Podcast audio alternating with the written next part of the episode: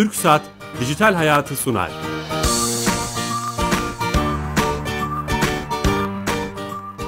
Merhaba, Kenan Bölükbaş ve Ali Fuat Gülmez'in yapımcılığını, Sedat Karabel'in teknik yönetmenliğini, Bilal Eren'in danışmanlığını yaptığı teknoloji ve sosyal medya programı Dijital Hayat başlıyor.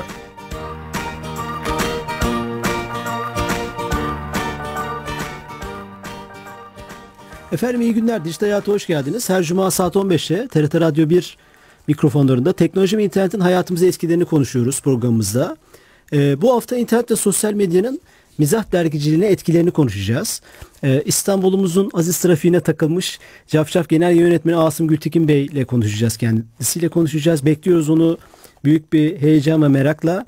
Ee, öncesinde sponsorumuz TürkSat'ın e, işlettiği, yönettiği ve hayatımıza soktuğu, e, hayatımızı kolaylaştırmak için yönettiği ve geliştirdiği Türkiye Gov.tr'nin bir özelliğini Tuğan Avcıoğlu'ndan, TürkSat'ın uzman direktörü, E-Devlet'in uzman direktörü Tuğan Avcıoğlu'ndan dinleyeceğiz. Kendisi telefon attığımızda. Tuğan Bey. Alo. Nasılsınız? Nasıl- Alo sesim gel- Geliyor. Nasılsınız? Sağ olun teşekkür ederim Bilal Bey siz nasılsınız? Sağ olun. Bu hafta hangi özelliği bize anlatacaksınız? Ya çok yakın zamanda duyurusunu yaptığımız bir konu var aslında. Belki bir miktar daha önceki e, sohbetlerimizde de bahsetmiş olabiliriz. Ama hani bu sefer daha geniş e, çapta bahsetmekte fayda var. Çünkü kullanılacak bir hizmet olarak düşünüyorum. Tamam. Bildiğiniz üzere e, karayolları e, özellikle e, otoyol geçişlerinde, ücretli geçişlerinde kullanılan iki tane sistem var Türkiye'de. Bunlardan bir tanesi hızlı geçiş sistemiyle HGS ve otomatik geçiş sistemiyle OGS.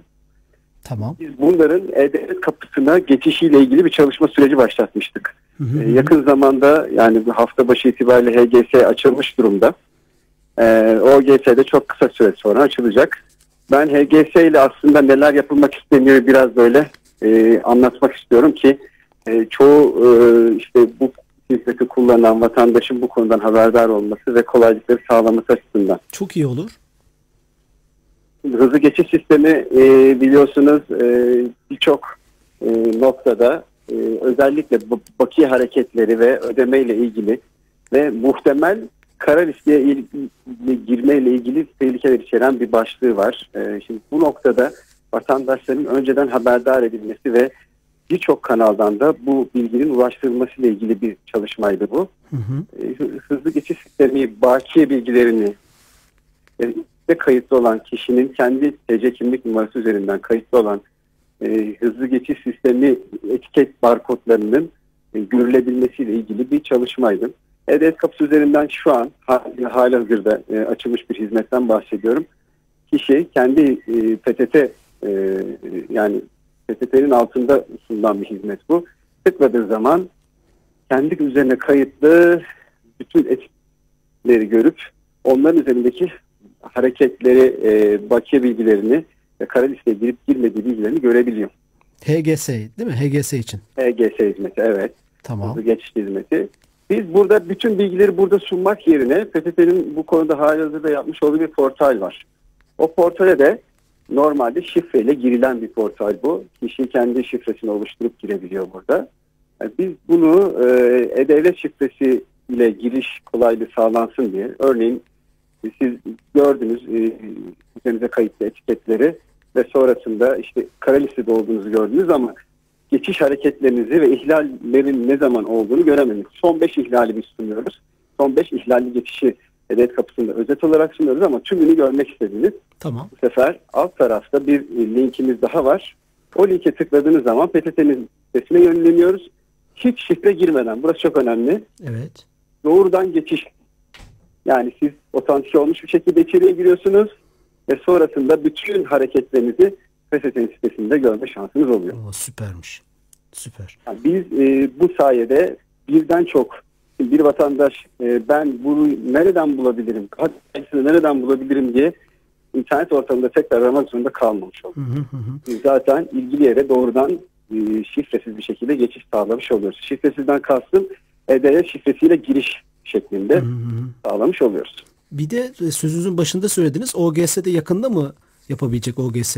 Tabii ki e, şöyle OGS'de de aynı şekilde OGS'nin halihazırda bu tür bir hizmeti yok. İnternet ortamında o anlamda e, daha büyük bir katma değeri olacak aslında. OGS'de daha detaylı bilgiler sunuyor olacağız. OGS'de de aynı şekilde devlet kapısında vatandaş karayolları hizmeti olarak bu sunulacak. Karayolların altında bu hizmeti görebilecek. Ulaştırma Bakanlığı karayollarının altında bu hizmeti görmüş olacak. Bunun üzerine her iki hizmetin de asıl katkısı şu. Tamam. Biz e, biz bir dönemdir bahsettiğimiz üzerinde durduğumuz bir başlık vardı. Ee, biliyorsunuz bilgilendirme ile ilgili. Evet, evet. Ee, bu bilgilendirme konusu şuydu. Vatandaş isterse kendi isteğine bağlı olarak bunu daha önce konuşmuştuk. Ee, ben bu konuda bilgilendirmek istiyorum. Mesela kara listeye girdiği zaman kaçak geçişle ilgili başlıklarda kendisini bilgilendirilmesini istiyorsa eğer e, örneğin HGS için bunu böyle karar verdik. HGS'nin bir özel opsiyonu var. E, siz hiç etiket almadan da geçiş yapabilirsiniz. Fakat 15 gün içerisinde para yatırma zorunluluğunuz var. Evet. Bunun son 5 günü ve son 1 günü öncesinde biz sizi haberdar ediyor olacağız. Eğer telefonunuz ve mailinizde kayıtlıysa. Ha, sisteme girmeden Bakın, sisteme girmeden evet. şey yapabileceğiz. Yani daha büyük bir cezaya ödeme ödemesi söz konusu olduğunda unutabilir insanlar. Halihazırda bir kaçak geçiş yapmış, etiket almış ya da almayı unutmuş, kaçak geçişi unutmuş. Evet. Ee, ve etiket alması için veya etiketinde para bakiyesi yok. Onun tekrar bir bakiye yüklenmesi için biz son 5 gün ve 1 günde uyarı olacağız. Süper. Ki vatandaş e, bir 10 katı kadar daha ceza ödemesin diye. Çok güzel. Yani çok güzel bir e, şey özellik bu. E, aktif bilgilendirme sistemi dediniz bunun ismini bildiğim kadarıyla. Aynen öyle. Bu tip, bu tip ee, şeyler haber, haberimiz olacak. İçeri girmeden sisteme. Evet. evet. Bunun için biz sadece vatandaşın e kapısına girip orada telefonunu örneğini bırakmasını ve doğrulamasını bekliyoruz. Bu sadece bir tane hizmet için söylüyorum. Bundan birçok hizmet vatandaşın faydasına olabilecek birçok başlıkta biz yine kendisi eğer isterse bilgilendiriyor olabileceğiz. Eyvallah. Tuğan Bey çok teşekkür ederiz. İki tane aslında e, bize bilgi vermiş oldunuz. E, haftaya yeni servis ve özelliklerle sizi tekrar telefonu alacağız canlı yayına. Teşekkür ediyoruz. İyi çalışmalar. Kolay gelsin. Ben teşekkür ederim. Size de kolay gelsin. İyi sohbetler. Sağ, Sağ olun. Kolay gelsin. Evet. E, TürkSat'a da bağlandık ve E-Devlet'le alakalı bu haftaki özelliğimizi, servisimizi dinledik. Konumuz da geldi. E, Asım Bey hoş geldiniz. Hoş bulduk efendim. Ee, şimdi ne kadar internet, teknoloji, sosyal medyayı kullansak da bir şekilde trafiğe, e, araca, evet. fiziki olarak bir şeylere e, bağlıyız. Onun azizine uğradık. Şimdi yeni açan dinleyicilerimiz için bir daha tekrar etmekte fayda var. Bugün sosyal medya ve mizah ilişkisini, mizah dergiciliği ilişkisini konuşacağız. Asım Bey de Cafcaf dergisinin e, genel yayın yönetmeni. Hemen konumuza başlayalım istiyorum eğer siz de uygun görürseniz. E, sosyal medyanın yükselişi, işte Z kuşağı vesaire bu kadar kullanılması mizah dergici nasıl etkiledi? Ee, hani e, kitap, dergi ve müzikte işte bitirdi gibi söylemler var. Mizah dergiciliğini bitiriyor mu sosyal medya veya internetin bu kadar yoğun kullanımı? Yani sosyal medyanın buna gücü yetmez. Süper. Bomba bir girişte girmiş olduk. yani e, çünkü sosyal medya aslında sosyal değil. Biraz asosyal bir medya bir tarafı var. Bunu sizin yanınızda söylemem ne kadar doğrudur, uygundur. Yok benim yanımda söyleyebilirsiniz. Siz de kullanıyorsunuz. Bir Twitter kullanıyorsunuz tabii, tabii. vesaire. Ben gerçi haftada bir kullanıyorum. O kadar e, iyi bir kullanıcı değilim ama şöyle yani tabii ki hani mizahçı e, her mevzunun bir şekilde öyle eleştirisini, öz eleştirisini yapar. Hani ille de eleştirmek zorunda değildir ama hani eleştirmeyi elemek gibi anlarsak mevzuyu sorgulamak, ele almak e, mizahçı sonuçta elemesini, eleştirmesini yapar. Ama e, sosyal medyacı üretir mi, üretileni yayar mı? Hangisidir daha çok sosyal medyacı diye baktığımız zaman e, orada yer yer işte hepimiz sosyal medyacı olabiliyoruz ama az ama çok. E, yer yer e, hepimiz üretici olamıyoruz ne yazık ki. İçerik üretici, üretici çok az tabii dediğiniz Tabii gibi. üretici az e, mizahçı işin üretici tarafında e, yer alıyor ve onlardan çok az var. Yani dünyada da az var. Türkiye'de de az var. Baktığımız zaman hani mesela öğretmen diyelim ki 1 milyon öğretmen var diyelim. Öğrenci istemediğin kadar 30 milyon e, vesaire ama e, mizahçı dediğimiz zaman diyelim ki 2-3 bin olduğunu farz edelim. O yüz binler milyonların arasında. 11 milyon Çok Twitter düşük. kullanıcısı var. Evet yani işte sosyal medya Peki. kullanıcısı bir hayli fazla. Bir de bunun e, şimdi yazılı mizah, çizili mizah, sözlü mizah diye mizahçı üçe ayrılıyor. Aslında oraya girmeden çerçeveyi çok güzel çizdiniz. Yani sosyal medyayla mizah dergiciliği aynı kanalda e, beraber yürüyen şeyler değil, farklı şeyler. Mizah dergiciliği dergicilik içerik üretmedir. Sosyal medyada o içeriği e, yayacağı kanallardan biridir. Evet. Yani basılı içerik, radyo, televizyon veya herhangi bir birçok mecradan biridir sosyal medya. Yani sizin ürettiğiniz içeriği yaydığınız bir mecra olarak. O yüzden Tabii. birbirinize rakip değilsiniz. Doğru mu Tabii anlıyorum? tabii yani e, bu tür hususlarda ben zaten biraz şöyle düşünmek gerektiğini e, özellikle vurgulamak isterim. E, yani rekabetten çok birbirini tamamlayan mütemmim bir cüz gibi görmek gerekir. Bütün hayatın içindeki bütün unsurları. Tamamlayıcı bir cüz, bir parça gibi görmüş olursak o parçaların her biri bir e, yapbozun e, parçaları gibi bir bütünü oluşturuyor sonuçta. E, dolayısıyla her biri birbirinden istifade ediyor. Sosyal medyacı mizahçıdan istifade ediyor. Mizahçı sosyal medyacıdan e, mizahçı siyasetçiden istifade ediyor. İşte e, yani bir bebekten istifade Sizin ediyor. Kediden istifa kediden şey. istifade ediyor filan bir şekilde. Eyvallah. E, yani çok yani sınırsız birbiriyle müthiş bir geçişlilik var. Aslında o asıl iş e, o geçişliliği, o irtibatı, münasebeti hayatta ne kadar sağlıklı kullanabiliyoruz. E, insanda kimi bozukluklara sebebiyet verecek, hastalıklara sebebiyet verecek bir şekilde mi kullanıyoruz? Biraz oralarda düğümleniyor iş. Onlar da Denge yani biraz her zaman Hani işin sosyal medyacılık açısından o tarafı biraz sizleri diyelim ki daha fazla belki ilgilendiriyordur. Çünkü hani e, sizin alanda uzman olmak mesela riskli bir şey olabilir diye hemen böyle sizi derin düşüncelere gark ettirir miyim bilmiyorum ama Onu sorayım çok güzel aslında. Neden riskli olabilir? E, e, peki Cafcaf dergisi özelinde Türkiye'deki mizah dergiciliği sosyal medyayı iyi kullanıyor mu? Yani bu mecrayı iyi kullanıyor mu? Veya siz nasıl mizah dergileri sosyal medya aslında pek kullanmazlar. Mesela sitelerine bakarsanız sitelerinde pek ürün yayınlamazlar. Yeni sayılarını olduğu gibi vermezler veya eski sayılarını bile vermezler.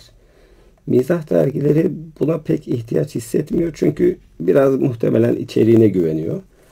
Şimdi mesela diyelim ki ağır bir düşünürümüzün bir kitabını düşünelim. Mesela diyelim ki Sezai Karakoç Usta. Sezai Karakoç'un bir eserini insanlar belki eser olarak paylaşmaz ama oradan parça parça cümleleri alıp beğendikleri çok Aa, hakikaten tam da benim arzu ettiğim, düşündüğüm şeyleri söylüyor dediği şeyleri insanlar paylaşır mesela diyelim ki.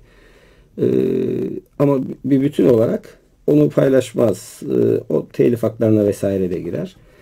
Ee, dergiler, birçok dergi, mizah dergileri dışındaki dergiler, dergilerinin eski sayılarını PDF olarak, bütün olarak koyabiliyorlar. Ama mizah dergilerinin böyle bir uygulaması yok. Ee, o haftaki çıkan çizgilerini falan da pek koymazlar. Karikatürlerden parçalar, bölümler de mi koy- Çok az. Yani çok az koyarlar. Kapak paylaşma diye bir gelenek vardır. İşte bu haftaki kapak, işte bu da kapak oldu filan gibi diye de paylaşılır yani. Ee, o vardır. O da alır başını gider yayılır. Ee, ama daha çok so- mizahçı, mizah dergici şuna güvenir. Ya benim esprim iyiyse bu alır başını gider. Onu sosyal medyacı da kullanır, haberci de kullanır vesaire. Hepsi kullanır bir şekilde diye biraz öyle bir özgüven vardır e, diyebilirim. Bunu da biz yoğun bir şekilde görüyoruz. Yani bütün mizah dergilerinde e, yani bazı çizerler ön plana çıkar. Esprileriyle, İsimleriyle, ürünleriyle, vesaire. isimleriyle. karakterler? Yani e, sosyal medya tarafı işte orada devreye giriyor. Yani diyelim ki ama şu da oluyor tabi. Mesela e, bir dergiyi takip etmek yerine e, bir çizeri sosyal medyadan takip etmek gibi bir şey gelişiyor belki. O da çok sağlıklı bir yol değil ama çünkü hani çizerler benim bütün eserlerim burada, çizgilerim burada. İşte şu site benim sitem gibi bir yoldan pek gitmiyorlar açıkçası. Ee, biraz o çizerliğin tabiatından gelen bir şey de var orada. Tembellik diyebileceğimiz. Mesela ben şu 9 yıldır mizah dergisi çıkartıyorum. Ee, Birçok çizerle tanıştım. Yüzden fazla çizerle tanıştım, çalıştım. Birçoğunun kendine ait özel sitesi yok. Ee, ihtiyaç duymuyor veya açmış bir şey koymuyor. Ee, hadi senin e, bir kitabını yapalım dediğin zaman dosyalarının arşivinde olmadığını, yıllar öncesinde kaldığını mesela 20 yıl önceki yaptığı işler arşivinde yok yani hmm. mesela. Yani orada bir e, biraz free diyebileceğimiz belki e, kendi arşivini bile tutmayan tutmaya gerek görmeyen bir tarzın çok yaygın olduğunu görüyorum çizerlerde. Ben Gazetelerde de öyle değilim. ama değil mi? Köşe yazarları öne çıkabiliyor. Hani Tabii. gazetenin de üstüne tirajının vesaire üstüne çıkabiliyor. Bu aslında belki de bu sürecin bir şeyi yani bir sonucu hani sosyal medya biraz hani bireysellik içeriyor ya özellikle işte bu Z kuşağı ile beraber e, çok siz basılı içeriğin çok satacağına ve satılmaya devam edeceğini belki öngörüyorsunuz ama Yok, rakamlar, satmamak rakamlar değil de burada, burada asıl olan üretmek. Üretmekten vazgeçip vazgeçmemek. Yani sonuçta hani mizahçılığı insanlar bırakır mı? Ee, bırakmaz. Yani bu bir hastalıktır. Mesela şimdi Hasan Aycın Türkiye'nin büyük çizerlerinden e, mizahçı değildir de daha çok böyle düşünceye dair çizgileri vardır derinlikli. Ona insanlar çocuklarını mesela ya bizim çocuk çiziyor ne dersiniz diye götürdüklerinde Hasan Aycı'nın ilk şeyi onlara tavsiyesi evladım bırak bu işi der. Çocuk e, neden ki veya ha filan diyecek olursa e, o çocuğun çizerlikle alakası yoktur demektir. Ama çocuk eğer diyorsa ki işte 10, 12, 15 kaç yaşındaysa ben çizmesem olmaz, çizmeden duramam ben diyorsa o işte bu adam çizer olacak Ufak bir sınav yapıyor yani daha tabii, baştan. Tabii. Daha baştan. Yani bu çizerlik e, işinin biteceği yok sonuçta. Satardı, satmazdı o daha başka bir düzlemin işi. Z kuşağı geliyor şimdi. Bu artık hava su gibi gören, e, yanından ayırmayan, uyanır uyanmaz ilk olarak akıl telefonuna bakan bir kuşak geliyor. Yani iyi veya kötü yanlarını konuşmuyoruz. Böyle bir karşımızda tablo var. Sizin pozisyon olarak ne pozisyon, ne görüyorsunuz? Yani mizah dergili açısından bu bir avantaj mıdır? Nasıl bir yöntem izleyeceksiniz? Onlara ulaşmak için mesela iyi işler yapıyorsunuz, içerik üretiyorsunuz. Hı hı. İçerik en kıymetli şey günümüzde. Ya, peki onları nasıl ulaştıracaksınız bunu? Sosyal medya kullanmazsanız, web sitesini kullanmazsanız vesaire hani şu an. Hı hı. Yani şöyle onu oradaki hani dediğim kullan kullanmama meselesi o özgüvenden kaynaklanan bir şeyden dolayı e, isteyen bizi gelir bulur. Bu aslında hani nitelikli üretim yapan herkese lazım bir özellik. Orada daha çok orada duruyorlar sonuçta ama dergi diyelim ki bir kurumsal olarak kendi sitesi vardır, kendi paylaşım sayfası vardır. Ee, ve oradan zaten ilgilisi e, onu bulur. Şimdi mesela şu tarz şeyler oluyor. Mesela bir karikatür çiziyorsunuz. O karikatürü hiç anlamayan birileri. Gerçekten anlamayan. Hani yanlış anlamak bile demeyelim. Gerçekten anlamayan birileri o karikatürden dolayı sizi linç etmeye kalkışabiliyor. Mesela kampanyalar düzenliyorlar vesaire sosyal medyada oluyor bunlar evet. yani. İşte imza işte change Ork mudur mesela diyelim. Orada evet. en son mesela bize sizle ilgili bir şey mi vardı? E, böyle bir kampanya geliştirmeye çalıştılar. Ondan sonra siz de anti kampanya yapıyorsunuz. Yani Change.org öyle bir site. Biz şöyle biz kafa buluyoruz. Ha kafa buluyorsunuz. Tamam. Bizim işimiz o yani. Şimdi öbürünü yaparsak biz sosyal medyacı olmuş oluruz. Onun yerine güzel kafa bulur yani. Biz kafa bulmayı tercih ediyoruz. E, şimdi yani sosyal medyaya ister istemez taşıyor yaptığınız iş. Yeter ki siz insanın ruhunun bir şekilde isteyeceği ama iyi ama kötü. E, ben tabii iyiden yana olmasından yanayım. Haktan, hakikatten yana olmasından yanayım. E, yeter ki bir şey üretin. Bir üretiminiz ortaya çıksın. O zaten paylaşılıyor. Yani bu öyle paylaşılıyor ki e, Viyana'ya gidiyor, Hollanda'ya gidiyor, işte Mozambik'e gidiyor, gidiyor yani her tarafa gidiyor. Ee, İyi içerik layığını bulur yani. Mecrasını şekilde, alıcısını bulur diyorsunuz. Tabii yani ama az ama çok ben işin e, üretim olarak çok olması falan gibi bir takıntım yok açıkçası Hı. ekibimle. Ekibimizde diyoruz ki arkadaşlar yapmak istediğiniz şeyleri yapın. inandığınız şeyleri yapın. inanmadığınız hiçbir şey yapmayın. E, ileride hiç mahcup olmayacağınız, Allah karşısında utanmayacağınız, kızarmayacağınız işler yapın. Kimsenin hakkına girmeyin. Bunları söylüyoruz yani. Zaten bu anlayıştaki, hassasiyetteki arkadaşlarla çalışıyoruz. o yayılıyor. Özellikle yayılıyor. Neden bizimkisi? Çünkü bizim e, Cafcaf'ın ve şimdi Hacamat Mizah dergisini de çıkartıyoruz. E, yürüdüğü yolda e, dünyada yürüyen bir mizah dergisi yok. Yani insanların değerlerine, e, fikirlerine, inançlarına Saygı. saygılı bir şekilde e, ulvi değerlere savaş açmayan, onlarla dalga geçmeye çalışmayan bir mizah dergisi dünyada yok. Evet o tam oraya gelmişken ben soracaktım kapıyı açmış oldunuz aslında. Bizim mizah dergicileri herhalde son 4-5 ayda 6 ayda Türkiye'nin veya tüm dünyanın gündemine girmiştir. Bu Charlie Hebdo olaylarından Tabii. sonra. Bu değerlere saygı tırnak içinde çok önemli. Ben de öyle düşünüyorum. Ama buna bu değerlerle dalga geçebileceğini, bunun da bir özgürlük olduğunu savunan bir mizah dergici anlayışı var. Hani kızalım kızmayalım var yani. Ee, bu tabii o şeyin yürümesi de sosyal medya üzerinden oldu. Yani Fransa'nın X lokasyonunda çıkan bir derginin İs- Isparta'da, Mardin'deki vatandaşın haber olması veya Çin'deki imkan ama sosyal medya vasıtasıyla tüm dünyada tüm Müslümanlar, tüm Hristiyanlar neyse bunun farkında oldu. E, Yani sosyal medyanın böyle bir etkisi var. E, Tabii. İyi ve kötü yayma Yani anlamında. şimdi mesela bu olay olduktan sonra bizim dergiye bütün dünyadan ilgi arttı. Çünkü dünyadaki tek e, ulvi değerlere, dini değerlere saygılı tek yani sadece İslam'a değil. Yani dine saygılı Hristiyanlığa, tek. Yahudiliğe, evet. Ya, ya şöyle. Hayır din, dinlere saygı anlamında değil. Din, değer. din diye bir de, derdi olan tek mizah dergisiyiz. Yani hani bütün dinlere bağlı olduğumuzu göstermiyor. Bir dinimiz var elhamdülillah Müslümanız ama e, bütün dünyadan bize e, tüm gazeteciler, sosyal medyacılar böyle siz nasıl bakıyorsunuz, siz neden özür dilemiyorsunuz vesaire e, gibi e, ben bunun cevabını Kudüs'te verdim bir karikatür sergisinde. E, yani Şimdi hani insanlar mizahla bir şeyler üretiyorlar ama üretirken yaptıkları işin sorgulamasını çok fazla yapmayınca hani mesela mesela peygamber çizmek e, peygamberin resmini yapmak diyelim ki sonra heykelini yapmak.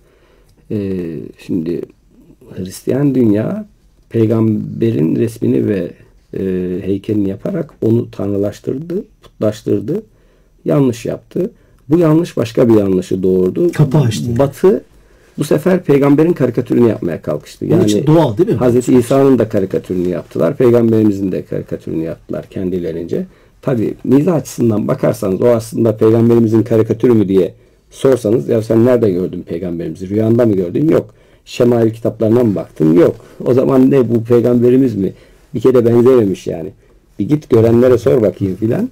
Bunu şeylere söyledim ben Kanadalı, Fransalı, İngiliz gazetecilere, televizyonculara söyledim. Şemail Ren deyince peygamberimizin e, e, şeklini, saçı, gözü nasıldı bununla ilgili dedim. Bizde metinler var dedim. Kitaplar var. Aa o kitaplar neymiş filan hepsini not aldılar vesaire. Peki dediler o kitaplara göre çizilirse kabul edilecek misiniz? Dedim yok. İşte o soru o soruyu Ben zaten makara derdim onları makaraya almak.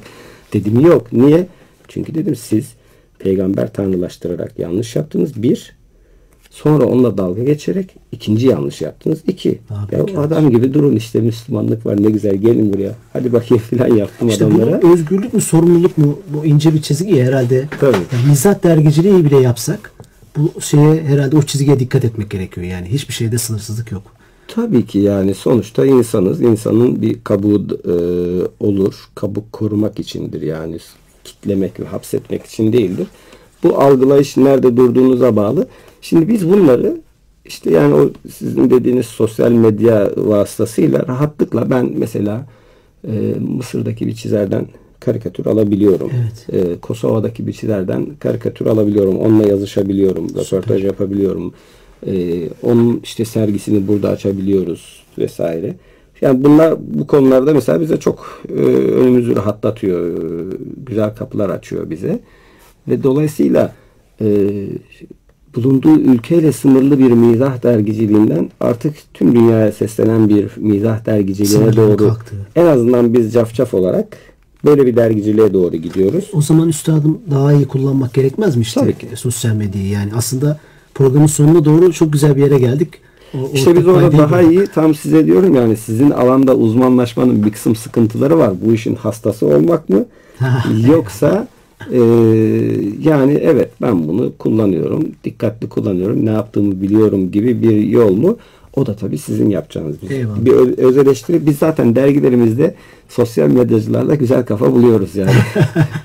Tamam onları görmek ve sabırsızlanıyoruz. Programın sonuna geldik. Eyvallah. Ee, bu konuyu belki daha uzun uzun konuşmak lazım ama ortak bir payda bulmuş olduk. Hani sosyal medyanın sonuçta biz programımızda iyi ve kötü yönlerini de konuşuyoruz. Hani sadece sosyal medyayı güzellemeleri yapmıyoruz. Tabii. Hoş geldiniz. Tekrar teşekkür ederiz. Ayağınıza Teşekkür sağlık. ediyorum ben de. Ee, haftaya yeni konu selam ediyorum. Eyvallah. teşekkürler. Yeni konu ve konuklarla beraber olacağız.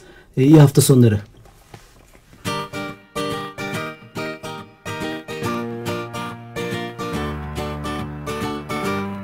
TürkSat Dijital Hayatı sondu.